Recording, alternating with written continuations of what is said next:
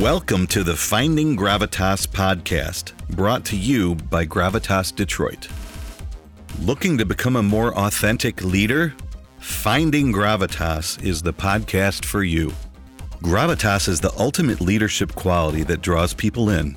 It's an irresistible force encompassing all the traits of authentic leadership.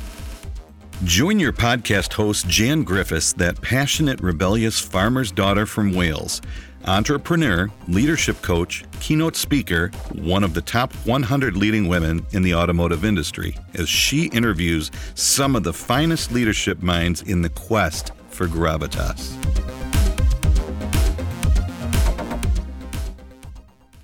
Today, you'll meet Mark Lesher. Mark is the president and C E O of H F I, a supplier of interior automotive products.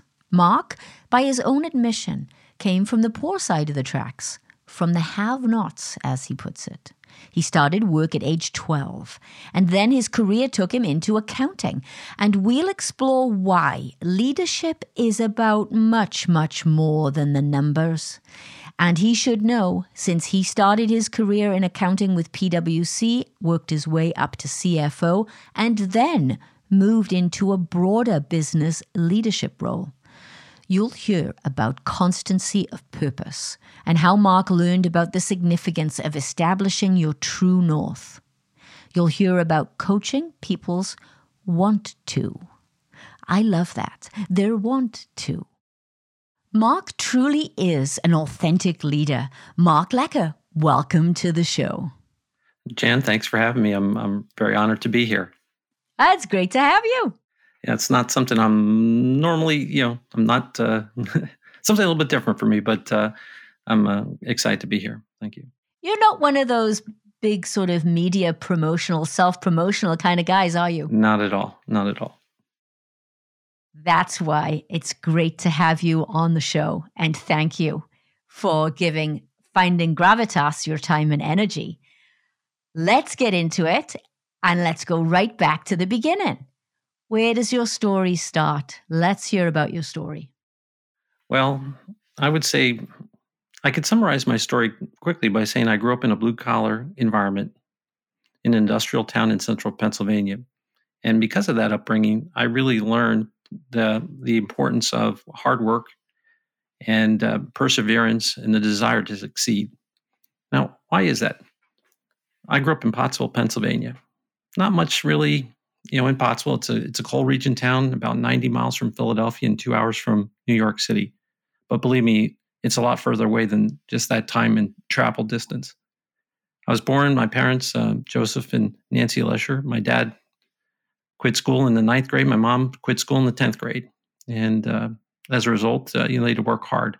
We grew up definitely on the, I would say, the poorer side of the tracks. And with that, I think, uh, you know, it, it really... In a small town, uh, in in, uh, in a small town at that time, there definitely was a clear delineation between the have and have-nots, and we were definitely on the side of the have-nots. In fact, uh, I remember when I was really young, we were out at uh, at the hamburger stand downtown, and we were having a lunch, and uh, my mom, my aunt, and a couple of, of my cousins and my sisters and I, and there was uh, my mom got up and she went over to the booth next door, and she got into a bit of an argument with the the lady in the next booth over, and when she came back, she had overheard the lady saying that people from my part of town shouldn't be allowed to vote because we were uneducated. And that really set my mom off. And, uh, you know, that's one of those things I think, you know, we grew up with that kind of um, backdrop, a little bit of um, needing to prove ourselves. Um, you know, in the early seventies, the economy wasn't doing very well. My dad was out of work, um, and uh, we received food stamps in the mail. And my mom walked my sister and I down to the welfare office, went up to the counter and returned the food stamps and said, "We don't need these." And so I learned that we have to take care of our own. We have to, we have to, you know, do it on our own. It's uh, you, you've got everything within you to be successful. And so that's how, you know, the foundation of how I grew up, which is hard work and self-reliance. I started working when I was about twelve years old. My uncle had a small corner grocery store. We sold penny candy, you know, milk, bread, cigarettes, things like that. And I loved the store growing up. Uh, on my way to elementary school, I used to stop at the store every day and go there for lunch. And so when I was around twelve, I pestered my uncle and said, "Hey, Tom, can I can I work at the store this summer?" And he reluctantly said, "Okay." I worked probably twenty to thirty hours. We opened at six, and normally I'd be there, you know, ten minutes to six. And it was important we opened at six because a lot of the factory workers would come by on their way to work for a snack or something for lunch. And so being there on time, being present was very important.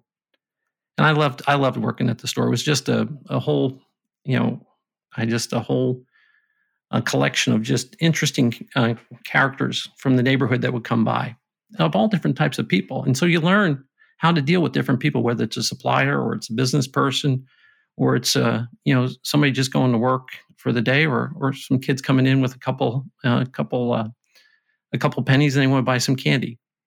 So I love that. I, in fact, I when I was at that age, I, I said to my uncle, I wanted to take over the store someday, because to me that was really exciting, and uh, and I enjoyed. In fact, I still have one of our old crank um, cash registers in uh, in my house here that reminds me of of those days. I, after after high school, I went to the Pennsylvania State University. That's where I met my wife, and uh, I studied accounting. And after after um, graduating, I went to work with PricewaterhouseCoopers, what is now PricewaterhouseCoopers in Philadelphia, in their emerging business services group.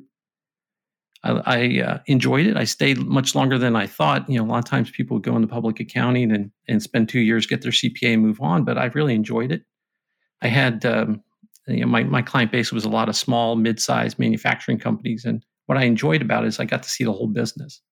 Yeah, some of my colleagues who were on the larger Fortune five hundred type companies, they would spend the whole audit cycle just looking at cash or something like that, whereas I got to see everything, and I enjoyed that. Um, about the time my wife and I were getting married, I, I got an opportunity to work with Cal Corporation. Uh, Cal is a large Japanese multinational company, and I started first in Wilmington, Delaware, and ended up in the chemical division down in North Carolina. And we were going through a transition. Um, the chemical division was uh, transitioning from being a family-owned business to being part of a large corporation. And so a lot of the stuff, um, I would say, that you would expect to be in place in a business weren't there, were not there. We didn't have an M R P system. We didn't have costing system. We didn't fully understand everything. So it was really exciting to be part of that transformation of that business from a family-owned business to a more well-structured business. I also had the opportunity uh, in that role to work with a fantastic president, Harvey Loud. And uh, Harvey was is a very unassuming. You want to talk about an authentic leader. Harvey's an authentic leader, very unassuming. But what's interesting is um, we were not doing well at that time. We were, you know, the business was going through a transition. And Harvey, we would have our, our staff meetings, and Harvey would put up a um, a slide of a yacht, and it was vectoring through towards the goal. And I would, I was assistant controller at the time. I was younger in my career. And I would say to my boss, why does Harvey keep putting up the picture of the yacht? Doesn't he know we're losing money? I mean, come on, this is crazy. Let's get on with it. There's more important things. But he did it. He did it all the time. He started every meeting with that. And and I came later on to reflect and understand what he was doing is he was setting the constancy of purpose, the vision, the true north of where we're going. And that, yes, there's a lot going on around us, but somebody at the at the sh- you know leading the ship has to maintain that constancy of purpose of where we're trying to go to keep people focused on the fact that it is going to be better. We are going to get through this. So that was a really great opportunity for me. We also had a fantastic head of H R at, at Cal, and uh, his name Bob Morton. And Bob did a very good job of helping coach up our, our leadership team, our supervisors and leadership team. Really, it really learned the importance of getting people's want to, you know, the ability to really connect with people everywhere in the organization to understand what's going on. Because if you can get people's want to, you get very powerful as an organization. And Bob was fantastic about that. And so to me, you know, early in my career coming out of public accounting, that was a fantastic pivot for me to um, develop early in my career some of the leadership skills that I think I carry with me still today. I know I carry with me still today. Um, after I, I left Cal Corporation, I was looking, I got an opportunity to, to go and become C F O of a, of a, of a company which was um, now called G S T Auto Leather. I first joined as C F O, and uh, I was thrown right into the heat. We were part of a public company, and three days after I joined, the chairman of our holding company said they were going to spin off our division. So we didn't have a strategy. We didn't have uh, a, a budget, on, you know, a mid-range budget plan or anything like that. So I had to quickly figure out what's going on in the business, and it forced me to get out on the production floor, out on the sales team, out in the engineering area, and understand the business so I could put together a strategy plan. So, you know, I'm, at the time, I'm probably thirty-three, thirty-four.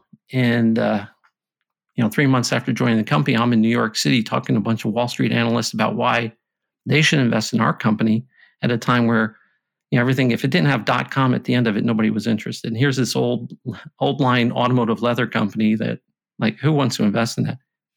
We ended up being sold to private equity, and we pivoted into private equity. But while I was there, and again, because of, I think, my my experience at Cal Corporation and earlier, you know, being involved in a lot of things, um, I really got involved in the business. And um, I went to my boss, uh, who's the president at the time, and said, hey, we should we should probably look at what's going on in, in Asia and China.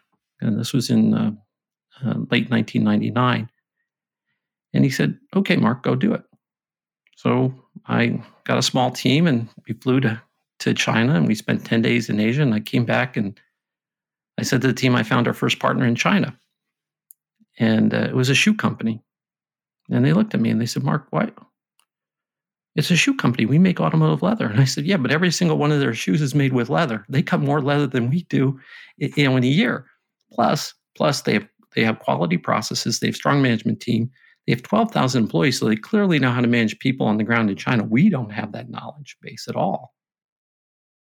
And so we built a, a, a Uh, partnership with this company. Um, we introduced them to actually lean principles, which they embraced wholeheartedly and still to this day um, have those philosophies throughout their organization. And we grew that business from zero to one hundred million dollars very quickly. And so um, uh, after about a year and a half, two years, uh, I was asked to take over running the business. Uh, at that point, I was about thirty-six or so, and uh, was thrust into the role of leading the P and L, and it was not something that I really knew, because, you know, for me, being C F O, everything was very clear. It was black and white, you know, the numbers.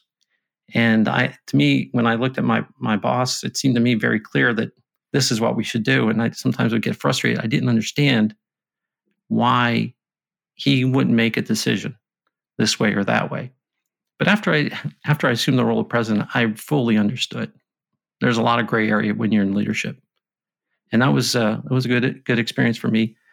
Um, I ran G S T. We pivoted that business. Um, and uh, and then serendipity is the way it is. I had a chance to, to go to China with one of our partners there. Did some acquisitions of state-owned enterprises in the Shanghai area. Came back, and, and now am uh, president and C E O of H F I. We're a tier two interior trim company. So long story short, that's kind of um, you know, my career. I'm fortunate to have people who believed in me, gave me opportunities, and uh, I was uh, my parents. My parents, uh, you know, at least imbued in me. Uh, I'm smart enough to know when there, hey, there's a good opportunity, and, and let's take that chance. That's my story. That's a that's a fascinating story, and I want to go back to the beginning for a moment. You obviously defied, uh, I, I call it defying conventional wisdom, but I had much the same situation. Growing up as a farmer's daughter, I was expected to follow, you know, a certain routine and uh, marry back into farming, because that's what you do when you live in a farming community, right? So there was a limiting belief that was in my, my head that I was not supposed to be a leader in the automotive industry. You had some of that going on with you too, right? You were, you, when you were growing up, you never saw yourself, I'm sure, as a leader in the automotive industry. When you took those early steps way back when, how did you break through those limiting beliefs and stop them from constraining you? To me, it's uh, it's really a desire to prove people wrong. I think at, at the end of the day, um, you know, I, when I was in high school, Um, I remember going to our guidance counselor and, and asking them about uh, college options. And uh, they looked at me and they looked at my my profile. They saw where I was from. They said, are you sure college? Maybe you want to go to trade school. And I said, no, I'm going to college. And, you know, my mom, um, particularly my mom, um, expected us to do well. We were expected to do well. We were expected to try to continue to get better. And so I've carried that with me throughout my life. And and so it is a bit of a, you know, um, a desire to prove people wrong. And, um, you know, serendipity is the way it is. I I wouldn't, I definitely did not expect to be here where I'm at today. I just, uh, it worked hard and, and uh, opportunities, as I said, came came up. Uh, I go back to my my boss at Cal Corporation. When I when I became president of G S T, I remember calling him and saying, "Hey, Harvey, can you believe it? They they uh, they made me president. I, I got lucky." And he said, "Mark, why is it the, why is it always the people work the hardest have the best luck?" And so that, I think, you know, ultimately it was just that desire to um, advance the ball, advance you know my life to um, to something different. Yeah, I, I love the fact that you. You grew up in the world of accounting, you know, and then you realized that leadership is so much more than the numbers. And that's what authentic leadership is all about, right? It's it's much, much more than just the P and L, the balance sheet. You know, it's much more than the numbers. It's about engaging people and getting people behind a vision. And I love that you learned that early on with Harvey. Yeah. How do you now take that and galvanize people around your vision at H F I? How do you do that? I think as a, you know, as a as a leader, uh, you have to be a servant leader first. People need to see that you are are you're going to be a servant le- leader. You've uh, you display the empathy. I guess for me, I, I one of the books I, I think is really a fantastic book. Um, it, you know, is is is definitely um, definitely. Uh, you know, Michael Collins' Good to Great book. And, you know, for me, the quest is how do I become closer and closer to being a, a level five leader where you've got the personal humility and the professional will to win. And so for me, um, when I, when I um, am building our team or, or we're, you know, we're talking together as a team, it's really, I want to get our team together and build that cohesive leadership team. I try to do it through, you know, through being uh, steadfast in where we're trying to go, having a vision of where we're trying to go, get everybody involved. It's not just, you know, I want us to to own it as a team. And and I want us to be driven to work together where we have each other's back. And um, I guess, uh, you know, for me, I'm what I try to do is positively push the boundaries of what we're supposed to be doing. And and ultimately, my I, I believe this is true for every every leader. Your, your number one job is to help your be, team be successful. And if you can do that well, and you allocate the resources they need to be successful, you're, you're going to be powerful. I, I, I've, I'll tell you a story. When I was at G S T, we were um, we were going through a transition from being kind of an old leather business to trying to be an engineered automotive component, because I, I, I realized that the way we were doing things, we were not always being able to consistently provide the quality of product that our customer was looking for. We were dealing with B M W and Lexus and Acura and all these top brands. But some of our development capabilities were lacking. And so one of the areas I wanted to invest in was our, our product development area and our, our material lab particularly. And so we, one of the first things we did was we brought in a new leader of this. I'll call him Doctor Bob. And I like to go see, meet people when they first come on board, introduce myself to them, learn their story, and let them understand, or, you know, try to share with them the vision of where we're trying to take the company. And at the end of all that, Doctor Bob looked at me and said, "Mark, what do you need from me?" And I said, "Doctor Bob, I only need one thing from you. Never start a sentence if that's what you want me to do. As a leader, your job, I believe, is to come to me and say, 'Mark, this is what I need you to do, because my job is to help you be successful. And if you don't tell me what you need, then I can't help you.'" And I said, you know, I have my cell phone with me, you know, pretty much twenty-four seven. If I'm not getting it done, you have every right to come up and call me out on it. That's okay. So to me, I think going back to your question, as a leader trying to build a team, you have to demonstrate that you're willing to be a servant leader, you have empathy, and you're going to do what can, you're going to help your team um, get to where they want to go. Do you ever worry, or are you ever concerned about coming across as being weak if you operate a servant leadership mentality, is we're, we're in this industry, automotive, which, as we know, has got a reputation for being tough and aggressive. And there's a leadership model out there that would say, no, to be a leader, you got to be at the head of the table, pounding your fist and putting out orders and directives. Now, I know we've come a long way since then, but there's still an element of that out there. And there is a fear that if you employ more of a servant leadership type philosophy, that you may be considered weak. Did you ever think about that, and how did you overcome that? Yeah, I, th- I think, you know, it's one of those things you think about as uh, when anybody in leadership, probably at some point you, you, you know, people expect you, because of a title you have, to to behave a certain way or dress a certain way or look a certain way, you know, and um, you know, I I think, you know, probably early on I, I tried to figure out, okay, I, I've got to play this part. But when you're playing a part, you're not being yourself. And I, I, to me, it just doesn't work. And if you can't understand that, um, then then I, I don't think you're going to be effective. Uh, I don't, you know, that kind of model of trying to be uh, command and control and it's my way or, you know, the highway just doesn't work. Especially doesn't work today with the, you know, the changing demographics in the workforce. A lot of the younger, uh, younger um, associates coming into the business, you know, they have a different, they have something different in terms of what they're looking for, the why that they're looking for in their, in their careers. And if you don't adjust, you're not going to be successful.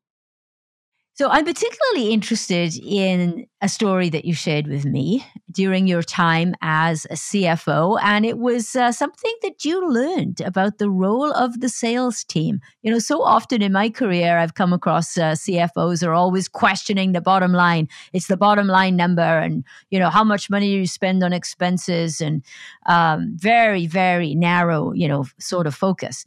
But tell me about, share that story if you would, please. Sure. So, you know, you know, as, as a C F O, you're looking at the numbers, and, you know, you end up starting to focus on things that uh, you think are important.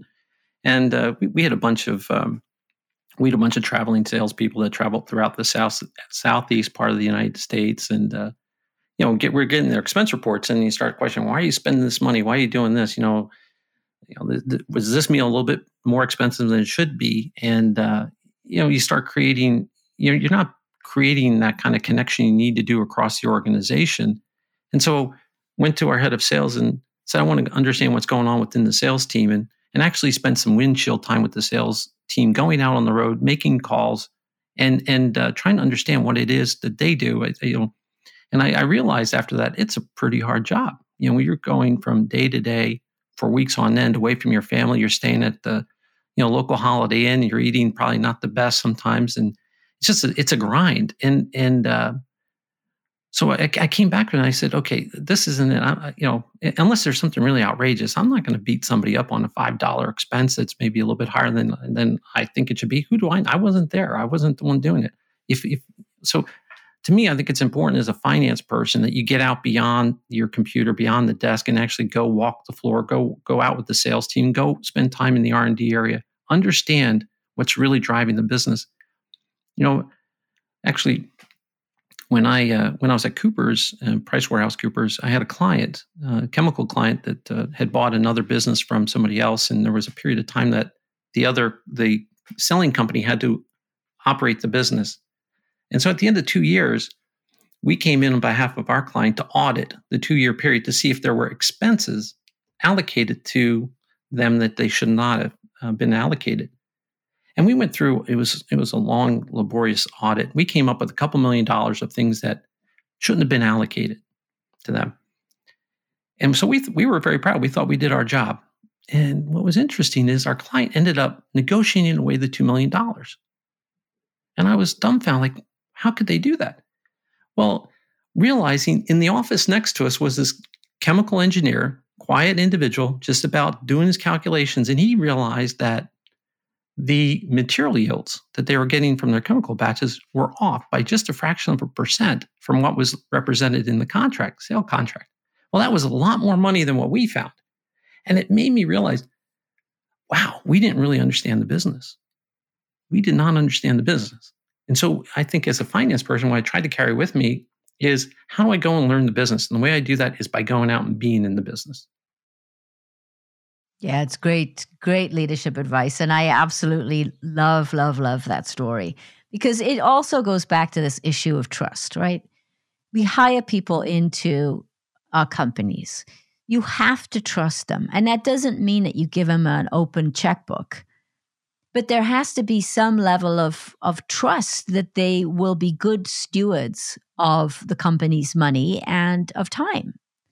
And if they don't, if they're not, then you have to deal with that. That's a separate discussion. But when people try to micromanage every single penny on everybody's expense report, that drives me absolutely insane because it says there's, there's no trust there. So how do you show your people now in your company that level of trust? How do you how do you nurture that? Because it's not something, you know, just happens overnight, right? It's something that you nurture over time. Well, I think uh, how you demonstrate trust with uh, with your team members is is you know I'd say you know uh, welcoming people to come forward and and take ownership of areas, and then giving them that that uh, latitude to to be successful in their endeavors. You know, it, um, I. Uh, In my career, I worked with an individual. He had a he had a saying, which I really think is a great saying: W W W H. It's not about who; it's what happened, why it happened, how do we fix it. And and so, creating a culture, creating an environment where people can take ownership and do things. And if they make a mistake, because we all make mistakes, right? Nobody's perfect. And so, if they make a mistake, be willing to come forward. Understand that the organization's not going to penalize you, right? Come forward, say, hey, here's what happened. Here's what I was thinking. Okay, how do we fix this? How do we make sure that we learn from this, put it in our, our knowledge base, and let's move forward? And if you do that, uh, if you do that consistently and, and, and you do it sincerely, people start to buy in. They understand. It's not fake. It's real. You want people to understand that they own it. It's their business just like it is anybody else's business. We all are in this together. It seems to me, Mark, that you're a naturally authentic leader. You know, it comes fairly easy to you to be authentic. It's it's part of who you are. It's your value system. It started, you know, at the very beginning, right, of your story. But as you look back on your career and your leadership experience right now, what does authentic leadership mean to you? What are the most important traits that resonate with you about authentic leadership? I, I think, uh, you know, going back to being a true servant leader and displaying empathy, I think is, you know, two of the, two of the real hallmarks of, of somebody who is an authentic leader. And, um, you know, ultimately going into it with the idea that my job is to help advance the ball, help advance the company. And I, the best way I can do that is by helping my team be successful. And, uh, That that to me is is I think ultimately what I believe is is uh, what it means to be an authentic leader is you come in with a real um, servant leadership of how can I help how can I help my team be successful, how can I help advance the business um, in a positive way and create a culture environment. I, you know, one of the things, uh, for instance, uh, what what I'd like to see is, um, and I, this has been in my you know my, part of my career, part of what I my, my journey, I guess. is uh, I want to create a culture, I want to create a company where if anybody did leave our company, they left saying, you know what, I left here better than when I got here. And I believe if we do that well, they won't want to leave because they're not going to get that anywhere else. And to me, if you go in there with that, that kind of thought process, I think you really can um, help the team. And to me, that's really being authentic. How do I help my team be successful? Yeah, it really is about the mindset, right? The mindset that you you bring. Yes. And that starts with who you are as an individual. Mindset, I believe, is very important in how you start your day every day. Mm-hmm. You can either choose to set yourself up for success, or you can just stumble through the day, or you can be a victim. You know, we all get to choose the mindset that we have for a, a given day. How do you start your day and make sure that your mind is in the right place? Sure. So um, I, I had a chance to take a Dale Carnegie class uh, when I was younger. And uh, I recall a a quote from one of uh, his books. And it says, every day is a new life to a wise person. So to me, every day you have to reset. You start the day, you know, with a fresh um, a fresh set of optimism for the day being a great day. Uh, for me, I am, I think, very deliberate in my day. Uh, I get up at the same time every day.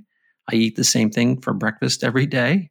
And I try to get to work at the same time every day, typically, you know, before seven, normally, you know, six thirty, six forty-five, try to get in to the office. And, and from there, I like to go through my morning routine of, um, you know, looking at any overnight emails, checking our uh, daily K P Is that are coming out um, from our business intelligence systems, um, catching up on the Wall Street Journal, some of the highlights from there, um, some of the trade industry stuff that's going on, particularly now, you know, with the microchip issue and some of the other supply issues. That's obviously very impactful for our industry. So trying to be, to be very mindful of that, so that uh, I can get off the day on on a good a good um, a good path. Um, so I, I try to, um, for me in the day, and trying to be very deliberate about what I do. And um, you know, some people might say that's boring. Uh, the podcaster Jocko Willink, a former Navy SEAL, he has a great saying: "Discipline is freedom." And I do believe that if you take care of some of these, you know, things that you, everybody has to do, and you have a routine about it, then you free your mind to focus on the more important things that are impacting the business. Yeah, it's about creating those habits, right? Yes. Yes. In fact, and, um, Ben Franklin, I don't know if you, you know, Ben Franklin used to have his virtues that he used to, you know, measure himself on every day. And I, I think it's important for people to kind of have standard work in what they do.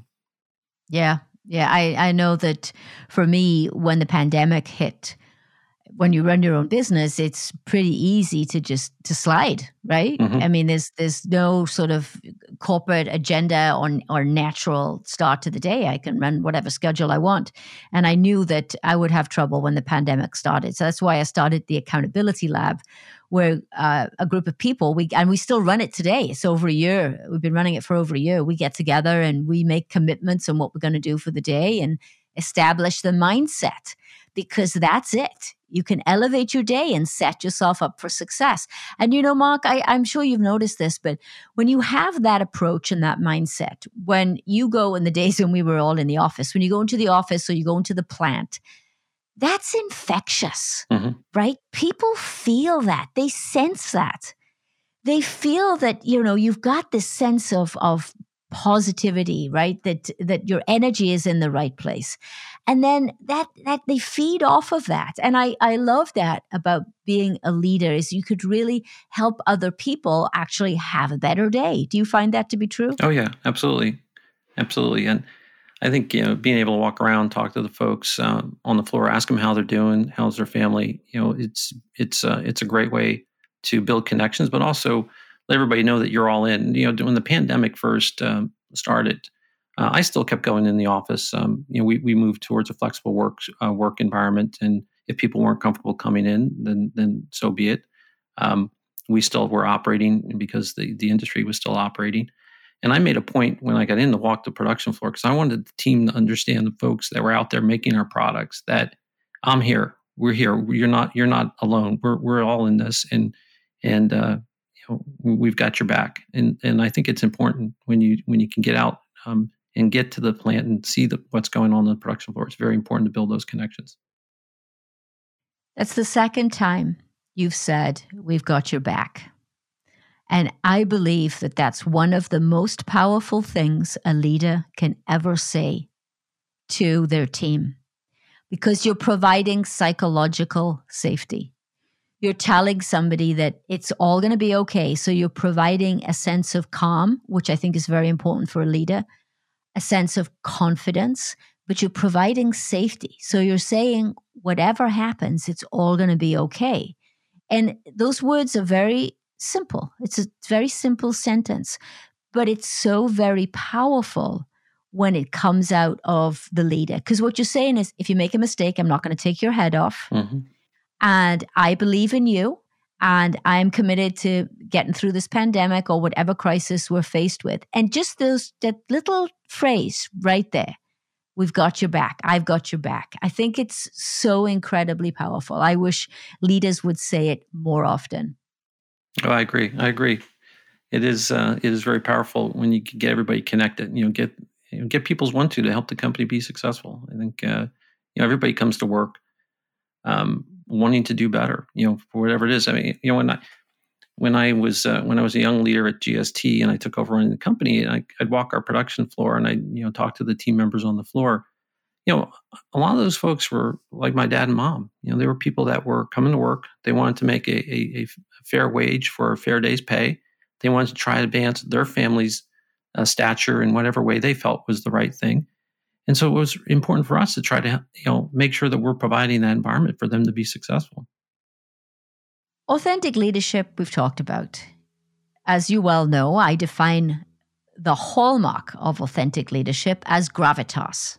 And gravitas, don't look for the dictionary definition because it's my definition. So as the hallmark of authentic leadership, it's that feeling that you get when you're in the room with a leader and you just know you're drawn to them, right? That you'll do anything for them. You know they've got your back. You know that they support you. And it's that person that you'll probably work for again and again in your career. What is, if you were to describe that in one or two sentences, what is gravitas to you? Well, you know, it's interesting. That's, uh, you know, when people think of somebody as gravitas, they think that when they come into the room, they kind of, you know, they are the center of attention. That's not, uh, that's not who I believe, you know, that's not me as a leader. I'm, I'm not that person. Um, to me, again, it comes in of just, you know, you know, the, a seriousness to it and a sense of responsibility. And people understand that you take your role seriously and you take it, you take the responsibility. And so, and you're, so you're sincere about it. And I think if you look at it that way in terms of, you know, being respectful, sincere, and, and understanding the, the responsibility, and you're treating people with dignity and respect, I think that starts to set people off in terms of they, they understand that as a leader, you're, you're, you're there for, you know, the right reasons. Um, And so, to me, that's what gravitas means. It means coming in and and uh, you know, having that respect and sincerity and responsibility about your role. I do think, though, there is another virtue out there, right? The, the Roman virtue of comitas, which is humor. I do think part of it is you have to be um, have a sense of humor as well, right? You have to have fun. We everybody works so hard; they put so much into it. There's so much stress today that if you don't have a little bit of fun, then then that takes away from the whole experience as well. Yes, and you're right. Gravitas was indeed defined as a Roman virtue, one of the uh, Roman virtues that many people in that society aspired to, and it was it was something that they all talked about. And I'm bringing it back. Considering your background as a C F O, I know I keep harping on this. You're obviously into the numbers. And I don't think I'd want to be the C F O working for you because you're going to be all over it. But that's natural, right? That's, that's your background. How do you look, keep looking onward and upward as a leader, keeping looking forward instead of, you know, getting down into the weeds? Because I always found that that was such a difficult balance, right? You you know that you want to spend time with the people on the shop floor. You want to spend time with your direct reports one-on-one, right? That's that's the, that's leadership. That's what it is. But there's this tendency to, to want to go down into the detail, particularly if there's a crisis situation. I found that balancing that is sometimes difficult. How do you how do you balance that? Yeah, it's um, it is that dynamic tension between the operationally imperative and the strategically significant, and that is a challenge as a leader that you have to constantly, um, constantly work through, because there are times where you do need to be involved in what is operationally imperative in the business, but you can't lose sight of that strategically significant stuff as well. That's going to drive the uh, the business forward longer term. First thing I, I think is you need to have a strong team. It's it's um. I can't emphasize enough the need to be relentlessly building your team, and you know, folks who, um, who you know, on my team, as I tell them this when I, when I evaluate people, um, I evaluate people really based on on really two things: not any one thing they do, but the people and processes they put in place to get things done. And so, I want our, our leadership team, strong leadership teams, putting in place the right um, structures, the right teams, so we can get things done. If we do that, then you start to free up time. And if you you can push the decision-making, the empowerment down in the organization so that the right level in the organization is taking care of what needs to be taken care of, then that starts to free you up to do other things. So you can pay attention to it. You know, there's daily work where you you make sure that everything's on tack, you know, track, you're not you're not missing shipments and your quality metrics are where you want them to be and, and things like that. But now you can, it frees you up to do the work that is more, that is important towards, you know, moving the business more forward than just looking, you know, kind of, instead of looking at your shoes, you're looking ahead of where you're going. Yeah, well said. I find that young leaders often say to me that they know they need to delegate, you know, they know they need to empower people on their team, but they're afraid to do that because they know that they're on the hook for the results for that given team or function, whatever part of the business they're working in. And therefore, they tend to micromanage and, and hold on to the responsibility because they're afraid to delegate. What advice would you give to those young leaders who are perhaps dealing with that dilemma right now? Well, I think it's a, it's a, it is a, you know, it's something that's very common actually, and and I think you know even you know for for me being in a more of a middle market manufacturing company, there are times where I find myself, hey, I'm getting into some detail. I need to kind of pull back out and make sure that it's properly placed in the organization. I think the biggest thing is make sure that you are relentless in building the right uh, leadership team. Um, and then pushing down that and um, understanding that people are going to make um, mistakes. You might push something down. You know, it's interesting. There's a great book called The Entrepreneur's Dilemma, The E-Myth, if you ever heard that book by by Michael Gerber. And uh, I read that uh, many years ago. And it talks, the entrepreneur's dilemma is the fact that a lot of people go into business, like somebody's, hey, you're really great. I think the example in the book is, you're really great at baking cakes. You should go start a bake shop, right? And people go and they start a bake shop. And then six months into it, they hate baking cakes. Why? Because they have to bake the cakes and they have to run the business. They have to do all this. The thing that you're best at, if you can't give up the thing you're best at, you're going to constantly in that struggle being pulled back into an area that you don't really want, that you're not really helping the organization. Yeah, that's well said. And you know, Mark, I've learned that myself. All the years in automotive, being responsible for large teams of people, global teams of people, I never had any problem empowering other people. Never, never, never, never. And now that it's my own business, oh, oh I want to hold on to everything. I could, I can't believe sometimes I look at myself and think, why are you doing this? You don't need to be doing this. Now I'm getting better. But I, I never thought that I would struggle with that, but I am. So the struggle is real. Oh, yeah. And I think that, you know, you, you just have to, you just have to do it, right? You just have to put it out there.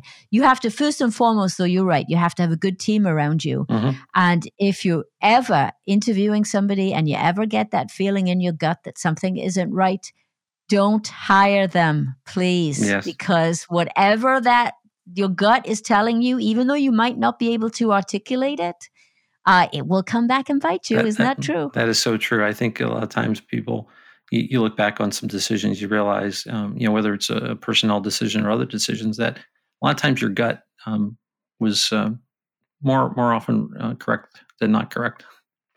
Yeah, yeah, that's right. And sometimes we're in such a rush to hire somebody, right? We want to we want to fill the position, so we think, oh, well, they're they're they're close enough. They'll they'll be they'll be okay, right? They'll we, we we can get them in that position, and then you know that you rushed the decision, and it's much better to wait and find the right person for the job than it is to fill the position just to get a warm body in there. Oh, absolutely, yes, yes, yeah, yes. I'm speaking from experience. I've done it all. Made all those mistakes. But that's how we learn, right? Oh, yes, absolutely. And leadership is a process. It is a learning process. No, it is. Absolutely. Yes. And your leadership has evolved. Clearly, you've, you've talked about how it's evolved over time. So as you look back on your career, if you were to give advice to your twenty-five-year-old self today in today's environment, what would you say to twenty-five-year-old Mark? I would say, you know, have courage, um, take some risks. Um, you know, when you're when you're younger, you have opportunities to um, make some mistakes. Sometimes, it, it, you know, I know for me, when I came out of, out of Penn State, um, you know, I, I I didn't have any money. I had to get a car. You know, it was just, it was like, okay, I got to go start making money, and and and you start getting like focused on that. And you, And I, I think if I look back, I would say, boy, you know, if I had taken maybe some risks. Um, now, granted, my, my life work is, you know, fantastic. I've got a great, uh, a great role. I love the company I'm with. I've got a great team, you know, um, great marriage. We've got great kids, you know, all that. But I think, and that's why I tell my my children, is take some risks when you're younger in life, because you can you can make some um, you can make some mistakes and still recover. You have time to recover. So take some risks. Believe in yourself. You're you're stronger. You're better. You're smarter than you probably sometimes give yourself credit for. Everyone has self-doubt, and, uh, and you know, it was interesting. There was a gentleman that um, uh, when I was in this Dale Carnegie class, he was very very confident in himself. Right, he came in every day, wore a nice suit, and he was very confident. And we broke up in a in small groups, and I said to him, "Wayne, you are so confident." He goes, "Mark, that's not me." He goes, "I put this suit on every day because when I put this suit on, I'm putting on this person that you're seeing." I said, he said, "It reminds me of who I am." And so, you know, even the person that I thought, boy, this person's really all together, they're very confident, they have some self-doubt. So believe in yourself. Take time, enjoy what's really important, you know, especially your your family and your friends. And I think you have to continue to work on yourself to get better every day. You know, I'm I'm, I'm in my later fifties now, and I mean, every day I still am doing something to try to learn something new. And uh, I think you have to have that. So that's what I would tell myself if I were twenty-five again. Yeah, I think that's uh, that's great advice, right? You've you've got to keep keep striving and for. for something else and something else and something else, and keep that continuous improvement of, of yourself going. And, and I found that often when I was in a corporate role, because I was so focused on the business at hand, that I wouldn't spend as much time maybe researching uh, improvement and different skill sets and reading different books. You know, you mentioned Jocko. I, I've read uh, most of his his books, and I follow his his work quite closely. But you don't, you know, when you're in the in the work environment, sometimes there's a tendency to just stay focused on the work and not focus on some of these other aspects that would help us improve. And I think you got to, you, it's a commitment, right? You got to make the time to do that. Oh, yes. Yeah, absolutely. Yeah. Mark, the pandemic, has it changed you?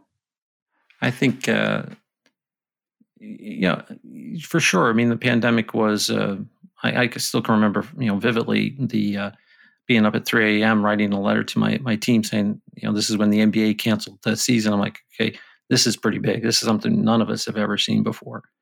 And uh, how are we going to deal with this? And uh, at first, you know, I, I went into the office every day, and and we, we we went to virtual. We told people they can work from home. They didn't have to come in.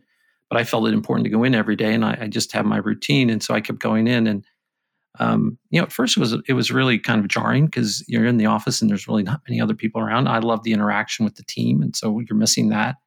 Um, and I think as it has evolved, uh, we learned a couple things, and I learned a couple things. Number one is, you know, the flexible work environment can work. I think it's something that our team definitely um, embraces, and so where where it makes sense, uh, we are going to continue to do that.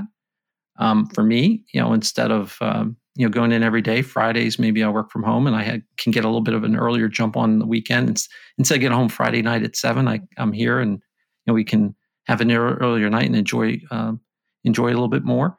Um, my wife and I like to walk. So, you know, maybe be able to get out a little bit earlier and walk uh, and, and get some exercise in has also been very helpful.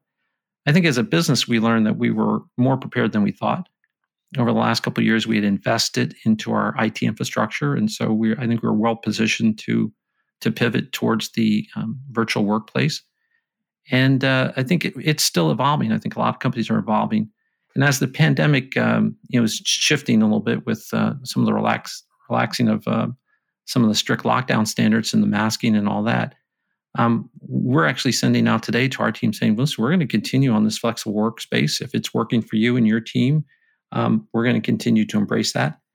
And I think uh, people really appreciate it. Definitely people, I would say our team members, um, there is a sense that, you know, people do miss the office interaction. So we try to once a month, you know, kind of have a picnic and invite everybody in, come in on Wednesday. We're going to have, you know, maybe we'll have uh, subs brought in or something like that. So people can connect a little bit more uh, one-on-one and, and in person than just on a Zoom meeting or Teams meeting. Yes, the pandemic has changed us. Yes. As you look out to the rest of your career, what is your legacy? What legacy do you want to leave in the working world? Well, in the working world, I would say, you know, based, um, I go back to, I, you know, I left things better than when I got there. I I, I blink um, for anybody if uh, when somebody leaves an organization and, and people can genuinely reflect on their time at that organization, say they helped advance the ball. I think that's a great compliment. Uh, and so for me, that's really what I would like my legacy from a, my career standpoint. But, uh, you know, for me, the more important legacy is the legacy I leave personally in, in making sure that I was, uh, a, you know, considered a good husband, a good father who provided a great foundation for, for my children to be able to, you know, pursue their paths. What a beautiful way to end. Mark, thank you very much for your time today. It's been a pleasure. Thank you. I've enjoyed it very much. If you enjoyed listening to this podcast and you found something of value that will help you on your quest for your gravitas, then please share with your friends and colleagues and subscribe. Visit us at gravitas detroit dot com to find out more.